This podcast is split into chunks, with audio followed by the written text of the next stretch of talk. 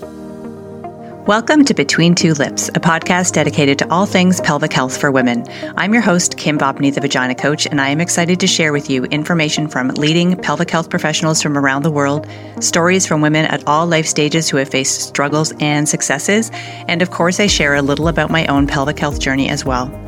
There is too much silent suffering associated with the female pelvis, and I am on a mission to change that. It's time we talk openly about a part of the body that deserves a whole lot more attention than it gets. Join me each week for casual and candid conversations that will both inform and inspire you to optimize your pelvic health for life.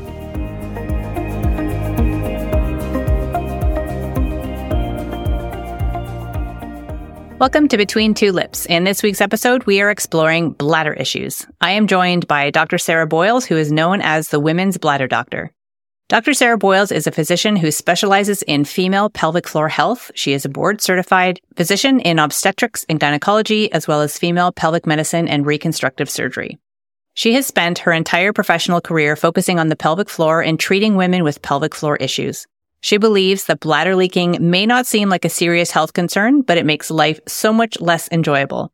All those little leaks can add up to decreased fitness, lack of self-esteem, relationship issues, and even depression and anxiety. She has helped more than 5,000 women find a solution for bladder issues that works for them. Dr. Boyles is married to her college sweetheart and they have two kids ages 12 and 14. She also has a happy dog and a grumpy cat. Dr. Boyles lives in Portland, Oregon, and loves the rain and the resulting lush green landscape. She is on the governing board of her local surgery center and is on the medical advisory board for Renovia, a company that makes a pelvic floor muscle trainer. She has been a member of the American Urogynecologic Society's quality committee for several years and has worked on their quality registries and quality improvement projects.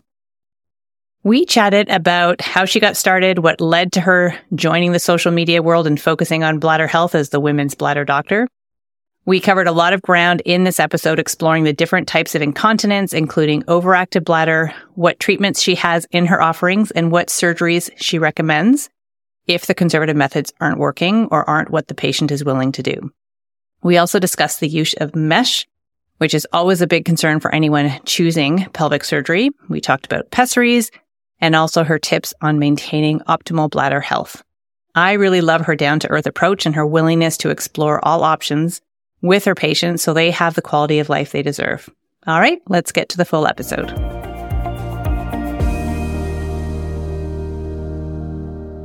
Hello, everyone. Welcome to this week's episode of Between Two Lips. Today, I am joined with the women's bladder doctor, Dr. Sarah Boyles. Hello, Dr. Sarah. Welcome. Hello. It's nice to see you again. Nice to see you. Thank you so much for agreeing to be on the show and sharing your wisdom. I always appreciate everything you have to share. Thank you so much. I'm I'm happy to be here, right? I think you do such a good job educating and helping women and I'm happy to support you. Yeah, thank you. Likewise.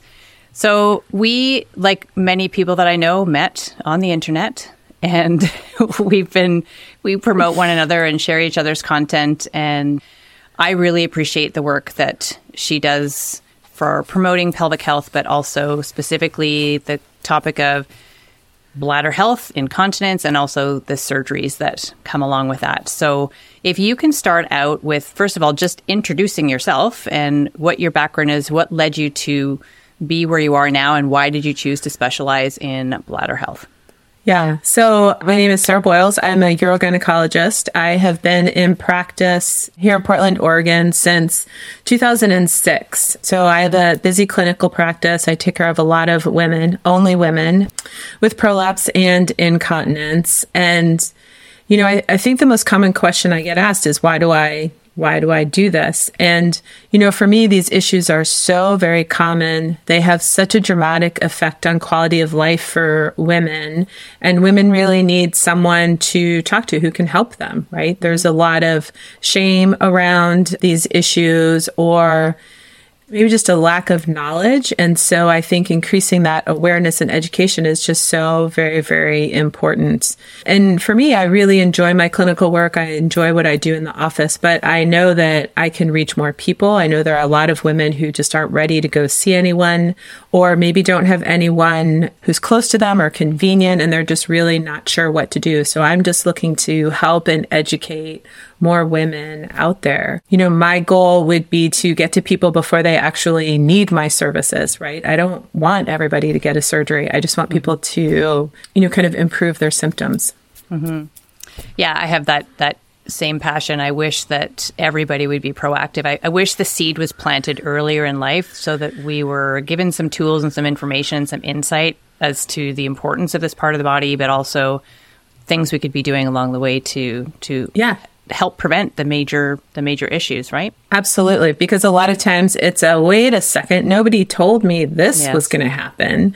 And you know, there's, you know, people don't talk about it, women don't talk about it with their friends. I mean, it's better now than it's ever been. But then, you know, you're not sure what to do. You're, you know, it's different than, you know, let's say it's just a urinary tract infection. I mean, most women are comfortable talking about that with friends, but you know, if you're leaking, or right. there's something h- hanging out of your vagina who who do you talk to about that right right i yeah. mean there's just a lot of you know for some people shame and for other people just kind of confusion what do i what do i do with this and mm-hmm. and surely i'm the only person going through this which is definitely yes. not the case yes yes yes so what are the most common you mentioned incontinence and prolapse now because you're the women's bladder doctor does that mean that you only treat incontinence and bladder prolapse or would it be would all types of prolapse fall under there? No so in my clinical work so in my medical practice i see women with prolapse i see women with urinary incontinence i see we, women with fecal incontinence. I've chosen online and with social media to kind of specialize on urinary incontinence and bladder issues just because they're so very very prevalent and they affect women of all ages. And i think a lot of women really assume that this is an older women's issue or an unattractive women's issue, right? I mean, they don't realize that this happens to everyone. It happens to young, beautiful athletes, just like anybody else. And so I've just really chosen to focus on that kind of in the digital world. Got it. So your your in-person practice really is a pelvic health practice online, mm-hmm. really focusing it's all pelvic on the floor. incontinence. Got it. Correct. Okay. So the the main parts of, of what I want to cover with you today would be focused around the bladder, given that that is where you're specializing online as well. And I want to kind of explore the different types of incontinence. So you mentioned urinary incontinence and you mentioned fecal incontinence. Can you explain the types of urinary incontinence and also what fecal incontinence would mean? Yeah. So fecal incontinence is when you can't control stool or bowel movements, right? And it can be flatal. You know, we like to give everything, everything kind of a special formal name, but it's, you know, flatal incontinence is basically when you fart and you don't want to, yep. right? Which, you know, medically may not seem like a big deal, but that that is a huge social issue. Becomes you know pretty common for a lot of women after they deliver, mm-hmm. and then fecal incontinence is when you can't control stool, whether it's solid stool or liquid stool. And that happens much less commonly than urinary incontinence, but it still happens. And you know, when that happens and that's an issue, it's very devastating for women because it's mm-hmm. just so much harder to hide and control. Right, right. Yeah. So that's a, there's lots of pelvic health conditions that can be very life altering, but some of them, mm-hmm. as you mm-hmm. say, are easier to mask than others. And fecal Correct. or anal incontinence is definitely one that would be much more difficult and more definitely more restricting. If if you're think mm-hmm. if you think you're going to lose stool or fart randomly, you're not going to be right. wanting to leave the house, right? Yeah. Yeah. I mean, yeah. it is it is very devastating, and and it can happen to women after delivery. You know, sometimes there's kind of this transient muscle and nerve damage that happens after a delivery, and sometimes that'll resolve pretty quickly, but sometimes it doesn't, and then you know there intervention is definitely needed at that point in time. Mm-hmm. So, and and I think one of the important things to realize is that you know when these things happen, a lot of times it's a system failure, right? Just like high blood pressure is a system failure or a change in your system. it, it's not a regression. I mean, there shouldn't be any shame about it. You shouldn't feel like, you know, you're a, a little kid and, and can't control these things anymore. There's right. actually nerve and muscle damage that has been done. Right. It's not in your head. I mean, it is actually a medical condition. Right, right. Yeah, that's super important. So mm-hmm. that's the the anal incontinence piece, and then urinary incontinence. There are different types of urinary incontinence. Can you explain what those would be? Yeah, so there are four different types. The two most common are stress urinary incontinence, which is when there's a pressure in your abdomen that pushes the urine out. So symptoms are leaking with coughing, sneezing, exercise, laughing. And then there's urgency incontinence, which is also called overactive bladder, which is when your bladder muscle squeezes when you don't want it to. So your bladder should really only contract or squeeze when you're sitting on the toilet and your brain is telling your bladder to empty and when this happens at other points in time, we call it overactive bladder or urgency incontinence. And that gives you that feeling of frequency, urgency, needing to run to the bathroom, being afraid you're going to leak before you get there, or maybe actually leaking before you get there. So that's urgency incontinence. There's also mixed incontinence, which is stress and urgency, right? So you can get both, which may not seem fair, but is true.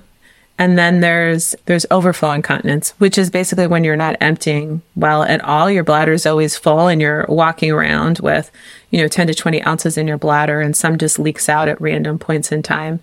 That's much more uncommon and it's often due to kind of a, a nerve issue. And when that happens, the symptoms of leakage are, are pretty unpredictable. It usually doesn't feel like it's following a pattern at all. So, mm-hmm. okay. I want to talk about overactive bladder because I hear a lot of people who will say, I have an overactive bladder or I have a small bladder.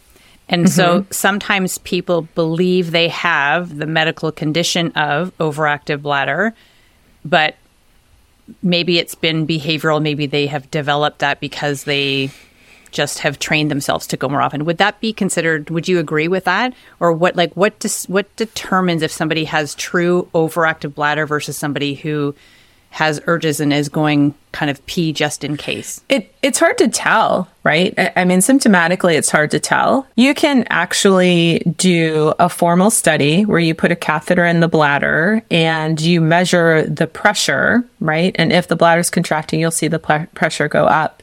And if that pressure goes up and there's actual a, a, a, contraction in the bladder, then that is technically urgency incontinence or detrusor overactivity, where you actually see the muscle contract. But you can be just as bothered by your symptoms if if you've trained yourself to do that. But a lot of times we don't realize what we've trained ourselves to do. Right. Right. Right. So I, I think most of us, you know, especially behaviors that you do all the time, you, you don't really realize what you're doing, right? So a, a lot of times with overactive bladder, one of the first things that we do is we have women do a voiding diary, where you write down what you're drinking for 24 hours and you write down when you're emptying. And just that exercise can frequently be all the treatment that someone needs, right? Mm-hmm. Where you realize, oh my gosh, I'm running to the bathroom all of the time, but I am drinking 32 ounces of water, you know, every three hours. And that's clearly what's driving this, right? right? Or I'm fine until I have carbonated water. And then that carbonated water is really what's causing the problem. But you know when you've kind of started a habit you you don't always you don't always realize it and then likewise, you know, some people just go to the bathroom all the time and you train your bladder to not want to be full. Mm-hmm. Right. Yeah. So women with stress incontinence frequently develop overactive bladder symptoms because they know if they're empty, they're going to leak less. And so they go to the bathroom all the time. And then mm-hmm. sooner or later, their bladder says, Hey, I really like to be empty. Let's yeah. go to the bathroom again. right. And then you've kind of started this whole behavioral sequence. And you can reverse that, but it's really hard to reverse if you don't trust your system. Mm-hmm. Right. So a lot of times in that situation, if we fix the stress incontinence, that overactive piece gets better because you, you're willing to go through feeling a little bit full because you're not so worried about leaking. Right. Right. So, what are the, there's lots of different treatments available for mm-hmm. the different types of incontinence. So, let's start with stress urinary incontinence. If somebody came to you and they purely have stress urinary incontinence, what would be your recommendations for treatment? Yeah. So, uh, you know, I think the important thing is to always talk to people about when it started and kind of how it happened. Because sometimes women will say, you know, I've had this for a while. And then you talk to them a little bit longer and they say, well, you know, it really got bad when I, when I gained that 10 pounds. Mm. Right. Or it really got bad when I went through menopause and my estrogen levels dropped. Right. And so if I can figure out what I think made it worse, mm-hmm. then then I think that that's a good place to start. So, you know, there is some information about hormones affecting incontinence. So if mm-hmm. it seems like it correlates in terms of time, you know, when it all started, then that's something I'll try. Weight loss will definitely make stress incontinence better. I think you should always start conservatively, right? Mm-hmm. So starting with pelvic floor strengthening, I think is the place to always start, as long as that is acceptable to that particular woman, right? So mm-hmm. if I meet someone and they say, you know what, I'm not going to do that, mm-hmm. yeah. then you know let's okay then we'll skip that right right because there's no point in in you know pushing that too far even if i do think it'll really help and then i always talk to women about pessaries mm-hmm. right so i think pessaries or pessaries for incontinence because there are pessaries for prolapse i think pessaries for right. incontinence are are great i mean mm-hmm. especially if you leak during a specific activity Right. And it's pretty predictable. I mean, then I think of that as just another piece of exercise equipment. Right. Yep. Right. And I, I think that's a great way to do it. Yep. And then after that, we talk about, you know, surgeries and, and procedures. So I was watching recently a couple of posts you made on one therapy I have heard of before and another one I have not heard of before. So the first one is PTNS. Mm-hmm. Can you describe what PTNS is and how that works to treat incontinence? Yeah. So, how it works is, you know, there's like many things in medicine, there's a little bit of hand waving there where we're not 100% sure that it works. So, PTNS is a treatment for overactive bladder, and it is technically a third line treatment, right? So, with overactive bladder, we always start with pelvic floor strengthening, urge suppression, right? Teaching you different techniques to try to minimize the urge, bladder retraining, trying to see if you can hold more. Some people have a small bladder, but most people don't. Most of the time, you can train yourself to hold more unless there's something like you've had pelvic radiation. Second line therapy is medications and supplements. And then third line procedures is everything else. And PTNS actually started because there's some information showing that acupuncture helps with overactive bladder and it's based on an acupuncture point. And so if you stimulate this point on the ankle by the tibial nerve and you do it for 30 minutes once a week for 12 weeks, it will calm down overactive bladder. So that nerve is not a nerve that directly stimulates the bladder. But the thought is that when you stimulate this nerve, it decreases the crosstalk between the nerves and this overactivity that affects overactive bladder. Got it. So, so yeah. it's so PTNS stands for percutaneous tibial percutaneous nerve. tibial nerve stimulation. Right. Got it. Okay. Mm-hmm. So that would be more indicated for somebody with urgency or overactive bladder as opposed right. to stress incontinence. Is that correct? Correct. Mm-hmm. Yeah. Okay. Yeah. And it's a nice therapy because there aren't a lot of side effects, right? Mm-hmm. There aren't systemic side effects like you get with medication, right? Dry eyes, dry mouth, constipation. You know, it's a little needle in your ankle, which is not particularly uncomfortable. Some people hate it, but for most mm-hmm. people, it's fine. So it's, it's, you know, the, the big negative to that treatment is really time, right? Because yeah. you have to yeah. come to the office. Right. Does, so, yeah. Has there been any I- investigation into PTNS versus acupuncture? Which one is no. more effective? Mm-mm. No. Not yet. So, not yet. And uh, part of the reason is that a lot of the acupuncture isn't as standardized, right? So, I think a lot of times in Western medicine, we're like, okay, this is how we're going to do it. We create these protocols and make it pretty standardized. And with acupuncture, there's a couple of different ways that you can do it. So, it's not quite as standardized. So, got it. Okay. So, I want to ask you about the other treatment in a second, but one thing that you mentioned in there that I want to cover before we move on is urge suppression techniques. Yeah. What would how would you teach or what would you use for urge suppression techniques for somebody dealing with overactive bladder or urgency? Yeah, so you have to be able to do a pelvic floor contraction, right? Or a Kegel contraction.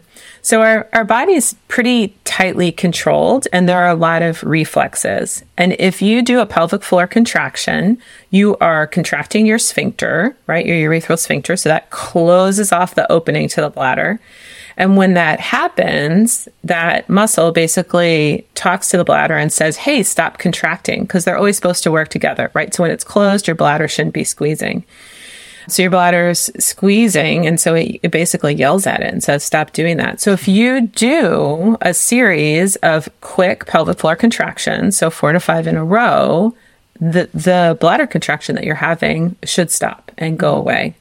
And then, you know, the, so the goal is for you to do four to five contractions, distract yourself, do some deep breathing, think of a nice place, wait for the contraction to go away, and then slowly walk to the bathroom, and you should be able to get there. The stronger your muscles are, the better it works. It works better if you do it before the contraction becomes very, very strong. Mm-hmm. It is a super easy thing for me to explain.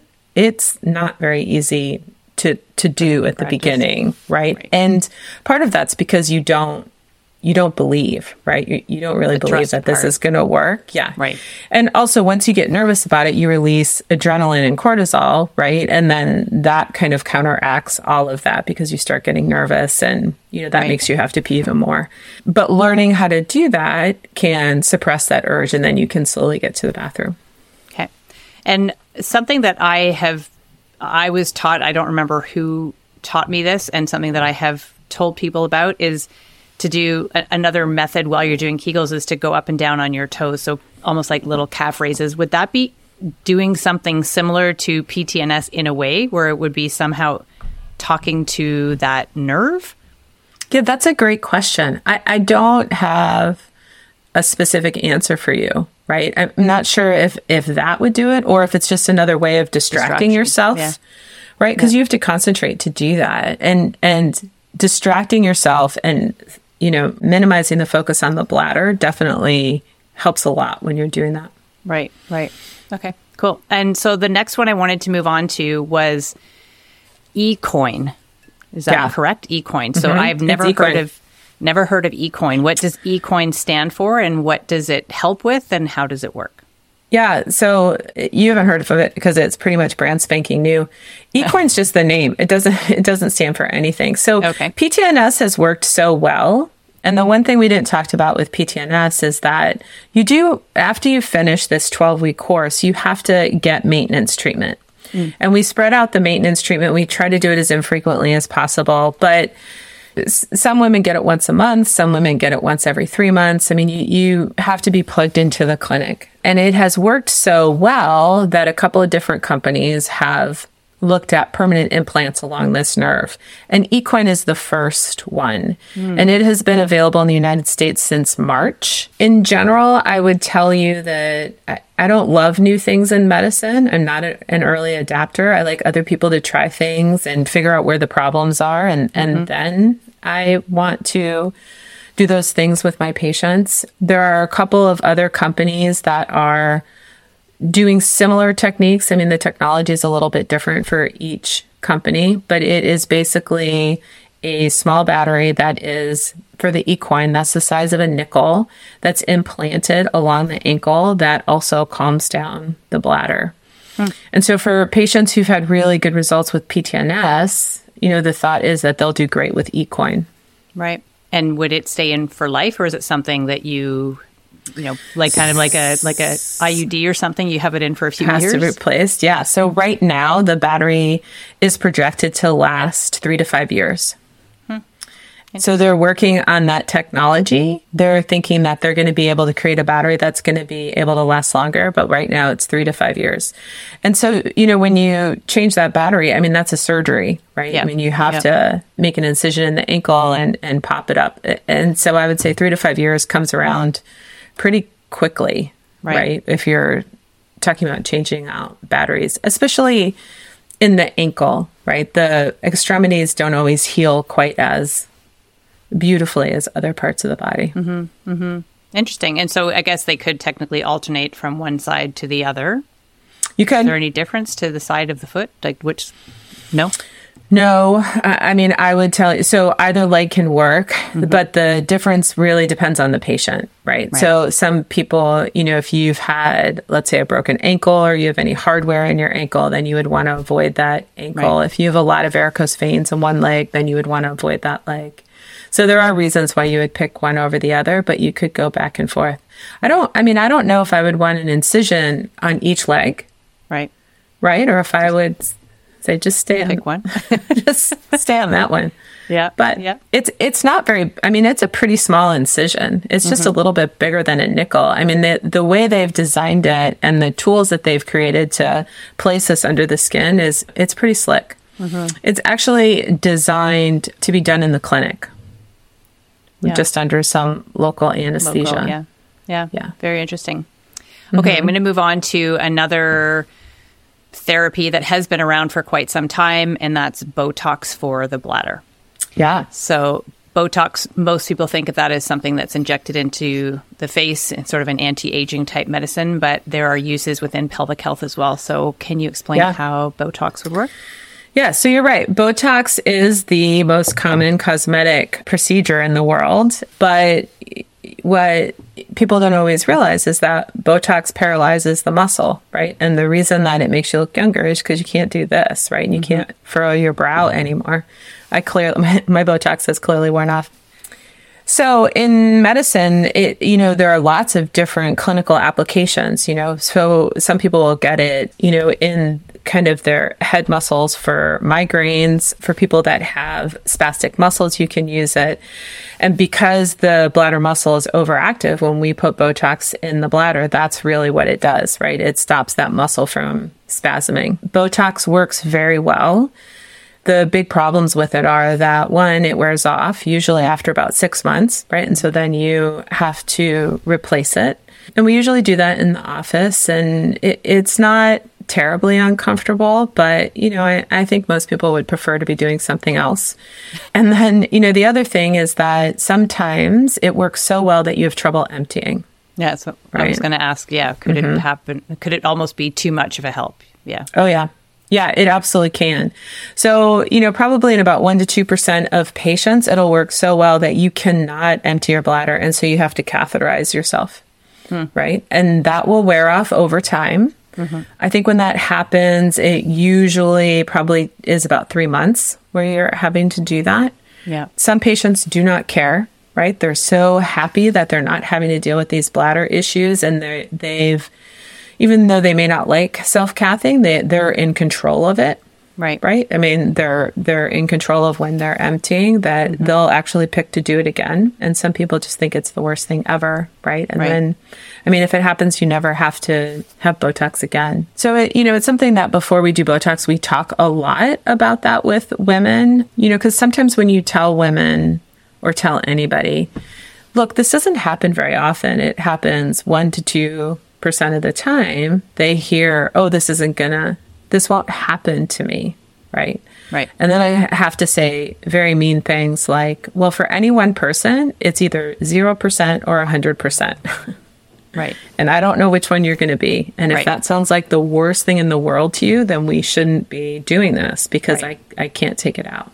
Right. So, And how, where you're injecting into the detrusor muscle around the bladder, correct? yeah. So you have to do a cystoscopy, right? So we take a little telescope, we look in the bladder, and then there's this very, very long, very, very skinny needle that you just kind of snake in there and you inject it along the bladder muscle.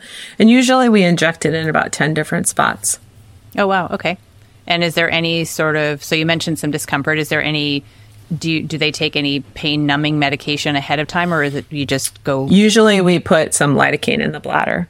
Right. Right. So lidocaine is just a numbing medicine. We don't inject it. We just kind of let it sit in the bladder for, you know, five to 10 minutes and numb everything up. And then some lidocaine jelly in the urethra. So, and, and for most people, that's fine. For some people, it's not. Right. And so I, I always tell, you know, women that, you know, if while we're doing this, if you decide this is a bad idea or you don't want to be doing this anymore, right, we can stop. I don't have to keep doing this, Right. right? We can absolutely stop. We could do it in a surgery center. I mean, you can do it under some anesthesia, but if you're doing that every six months, that's Right. a lot of expense. right, right, right. So, So, to recap, with stress urinary incontinence, mainly is pelvic floor strengthening exercise mm-hmm. type based. If somebody is dealing with urgency or overactive bladder, it's the suppression, it's Yep. the behaviors, it's potentially the list of you say one, two, three. We didn't talk about medications, which I want to go to. And then if we go then to anal incontinence or fecal incontinence, would treatments be similar? Is there such thing as would pelvic floor exercise be just as effective, or is it different if somebody has anal be. incontinence?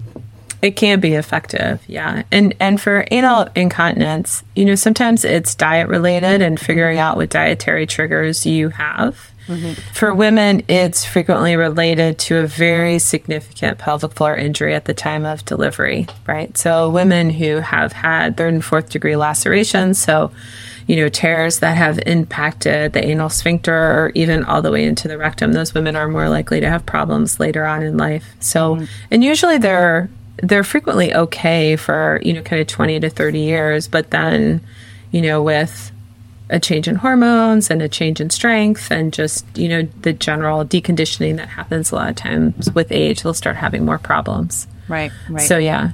But, you know, with anal incontinence, looking at triggers is really important. And then a lot of times, you know, adding in fiber and bulking stool, because if your mm-hmm. stool is a little bit bigger and softer, mm-hmm. I mean, we don't want it to be hard, it's easier to control. Right. right. And so sometimes just making a couple of dietary changes or looking at their list of medications, right? Because there are definitely medications that make you tend towards diarrhea. You know, looking at those things can frequently make a huge difference. Right. But there is also a pessary that's designed just for fecal incontinence right? And you can't have a bowel movement with it in place. You put it in the vagina, it pushes on, you know, the rectum and basically closes things off. And so for some women, that makes a a huge difference. And actually, nerve stimulation. So there's a sacral nerve stimulation that we do as well, and that can help with fecal incontinence too. Mm-hmm. And what's the type of pessary? What What's the name of the type of pessary that they would use for that? One that specifically yeah. presses in. Is there a name for it? There is, and I it is. I am totally blanking. Okay, we'll um, come back to it. I can put it into the show notes when you remember, because I kind of put you on the spot there with that one. But no, but um, I should know. It, it's actually it's hard. It's hard to commercially get right now, mm. like a lot of things in the world. Well, yeah, yeah. It, it's because it's a new device, right? So yeah, I'm Got googling it. it. Oh, it's called the Eclipse. That's what the it's Eclipse. called. Okay, mm-hmm. okay. I haven't heard of that one before, so that's good to know. So you talked about medications potentially could be a contributor, and then there's also medications that could potentially help with overactive bladder. It, are there mm-hmm. medications for anal incontinence as well, or would it be something similar? And what would those medications be? Kind of what and what their what's their mechanism of action? Yeah, so anal incontinence, you know, usually it's fiber and working on stool consistency. And then sometimes we'll give patients medications like Imodium, right, which slow down how quickly the food moves through you, which can help a lot. But also, they directly work on the sphincter, right, get the sphincter to close a little bit better. Okay. And then with so, overactive bladder, what are the, the indications? Oh, sorry, what are the medications for OAB? That are there. Yeah, so there are two classes of medications. There's a class called anticholinergics, and the anticholinergics were kind of the first on the market. There are six medications that are in that class, and they basically just let the bladder hold more and get rid of some of that spasm. Those medications are actually associated with a lot of side effects. So, constipation, dry eyes, dry mouth, mm-hmm. uh, and they have recently been associated with memory loss.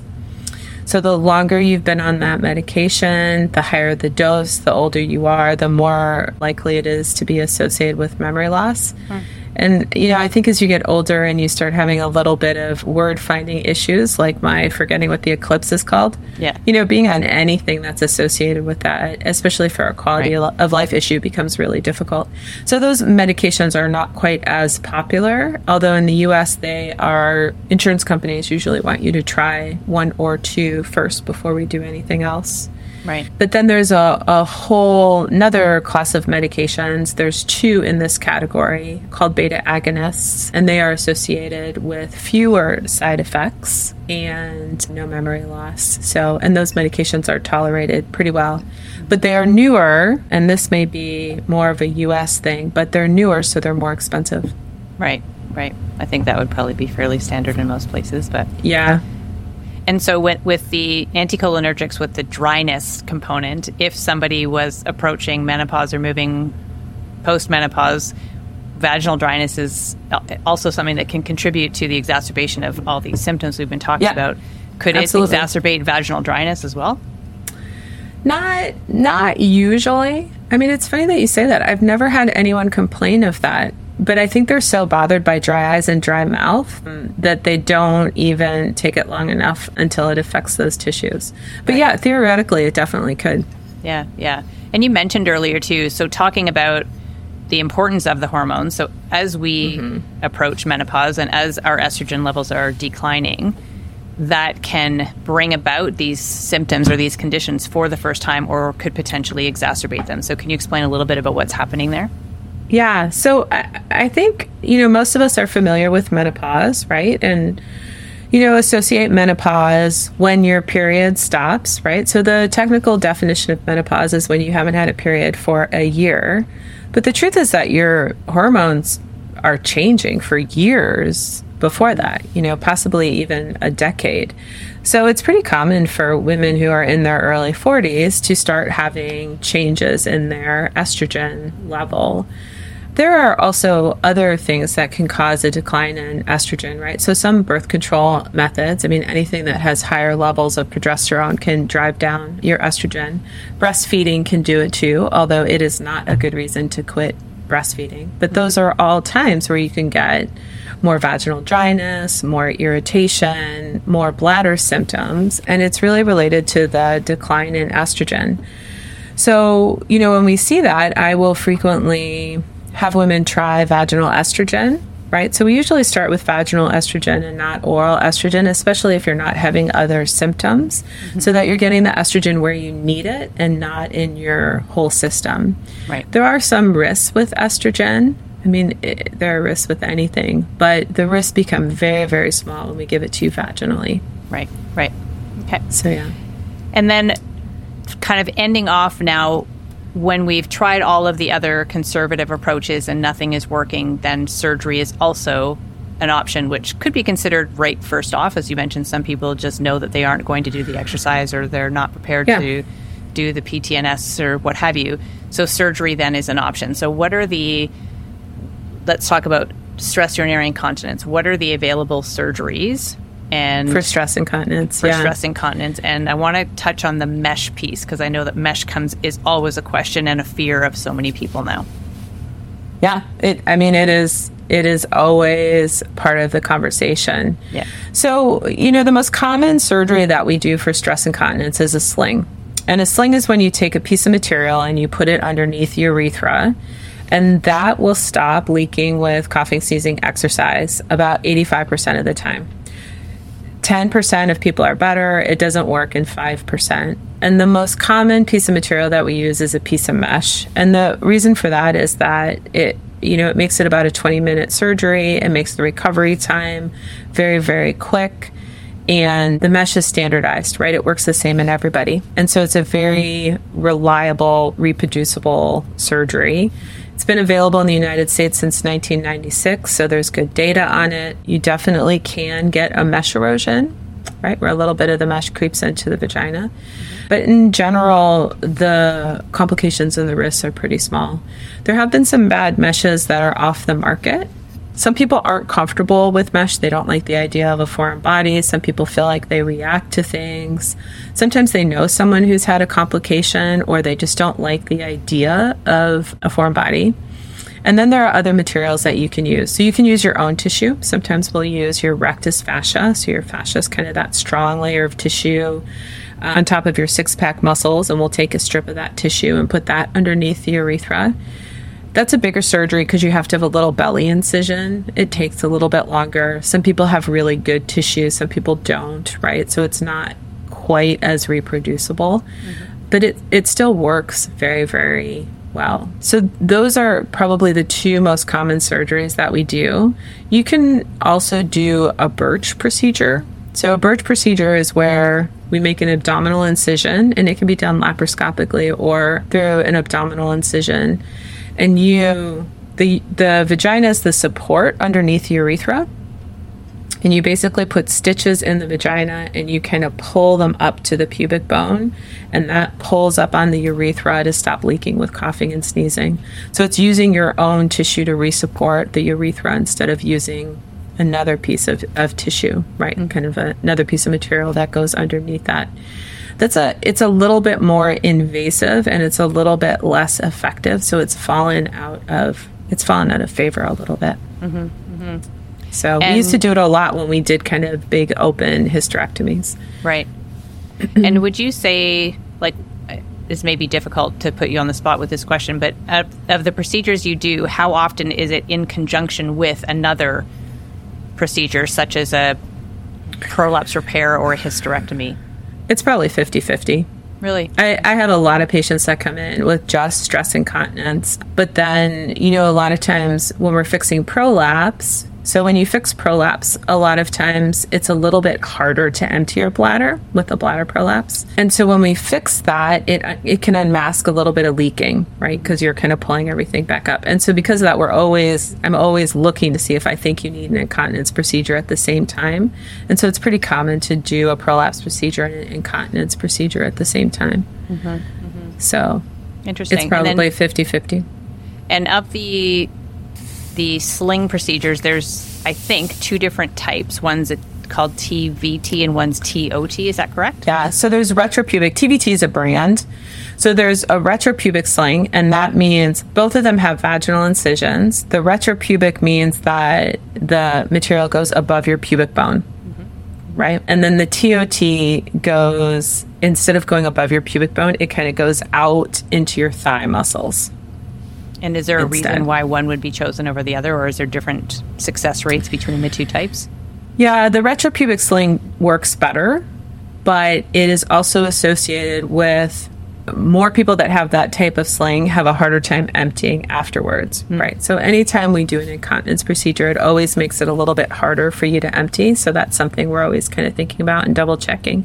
Yeah. So retropubic slings work better, but so in some people it's harder to empty and they're associated with more blood loss. And so that's kind of where the tot came about because they were looking to design a surgery that had less blood loss and would make it easier for you to empty that didn't have that potential complication.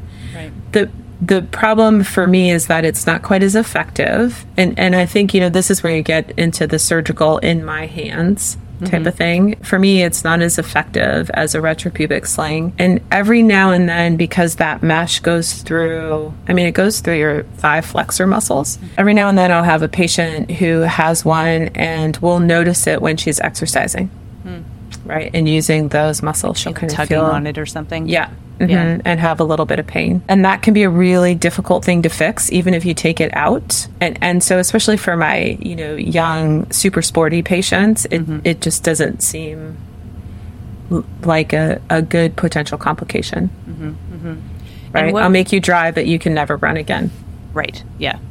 And that's a lot of times when people have surgery and the, the symptoms that maybe have held them back from doing some of those activities are gone, then now they're like Mm-hmm. Yeah. if you told them not to do something again, then it would it would just be why did I do this in the It first would, place? Right. It would be awful. Yeah. I mean, I, I feel like the most common reason that I do a sling, especially in kind of my 40 year old patients, it's either I want to run or I want to play pickup basketball with my kids. Right. Or pick up soccer or something like that. Yeah. Which I think is a great reason to do it. Yeah, yeah. It's it's it's quality of life, and and so my Mm-hmm. my as you know, I I'm a huge believer and promoter of pelvic floor exercise. So that's always my first line of defense recommendation. And for people that do choose surgery, I But you say, know that that's not you, right? I mean, you like that's Oh, all of the recommendations agree with that. Like you are completely right. yes, yes, Yes, okay. But so my my question is. How many people actually listen to that advice, do you think? Like, what's the rate of recurrence in these surgeries? And maybe you, because some sometimes you might see a same patient again, but sometimes you never, you don't see that same person, so we don't really totally know. Yeah, how many people do you think follow that advice to keep exercising and to keep, doing, pelvic floor exercise? I think people that did it before do it afterwards. Yeah. Right. So I think one of the mistakes that we make is that and, and I don't I actually don't think your program does this, but a lot of times, you know, we're telling people to do Kegel exercises, we're telling to, people to do women to do something on top of everything else that they're Right. doing, right? And and if you can figure out a way to do those exercises with something you love, right? Like Pilates or yoga, or you can figure out a way to incorporate it in your day-to-day life, then I think you're much more likely to keep doing it. But if we're talking about just doing, you know, straight pelvic floor exercises, I think No. it's you know maybe you know a couple of hardcore nurses, but Yeah. not most people. Yeah, I you know when you look at the the data and one gold standard is three sets of 10 10 second holds done three times a day. I don't know very many people that would do that. So No, but if you can increase your awareness, right, and you're contracting your pelvic floor as you're doing something else that you love, maybe lifting or, I mean, whatever it Yeah. is, uh, you know, I think that's a different story. So I, I think that's where we frequently are not serving women as well as we could because we're not helping them figure out how to how to maintain it. right, right. Do you recommend pelvic floor physical therapy? Oh yeah, all the time. Yeah. Yeah, even with surgery, right? I think most women have a better outcome if they do pelvic floor physical therapy, right? And and it's you know, a lot of it for me, especially with prolapse repairs, is I really want the the physical therapist to spend the time with that patient, talking to them about all the things they'd love to do and they want to do, and how they can do it in the way that best protects their pelvic floor Yeah, yeah, right? Because I don't want to say, oh, you can't garden, you can't lift, you can't ski, you can't do CrossFit. Although I do have some strong opinions about CrossFit, but but but this is how I think you should do it, right? And this is the way that you're going to protect things the most. And so let's talk about your breathing, and let's talk about all these other things that you you can do. yeah. So- yeah, yeah, wholeheartedly agree. And then to kind of wrap things up, you talked right at the beginning very much how I believe we should be behaving or kind of acting in life is how can we prevent these things? What can we be doing to help maintain optimal function? So, what would your recommendations be to people to maintain optimal bladder health or even just pelvic health as well? Yeah, you know, it's. I, I think the recommendations are, you know, they're they're not kind of rocket science, right? They're they're the things we all know, but the things that we're not good at, right? And so I think that maintaining optimal weight, right, is important. I think eating well is important, right? And, you know, being well hydrated but not overhydrated, all of those things become important. I think maintaining activity, right? And maintaining good core strength. I mean, good core strength is such a you know great proxy measure for pelvic floor strength. In terms of the bladder i mean there's definitely some data about doing pelvic floor exercises and core strengthening during pregnancy mm-hmm. right to optimize i guess i would say to minimize damage that's done mm-hmm. during delivery. So i think you know starting at that point in time is really important. Yeah, wholeheartedly agree. yeah Yeah, Dr. Sarah Boyles, thank you so much for sharing your wisdom with us. I Of course. appreciate your time. I love everything that you shared. I also appreciate everything that you do to, to help serve women's health. So thank you very much. yeah of course this was fun Awesome. Thank you. so okay See you again. Bye. That's it for another episode of Between Two Lips. Thank you so much for choosing to spend part of your day with me. If you are enjoying the show, I recommend subscribing so you don't miss an episode, and I would also be grateful for a positive review. This will help get the information I share into the hands of more people who may not even know that help exists. Finally, I encourage you to take what you learn here and put it into action so that you can ensure that what you hear me and my guests share is not just lip service.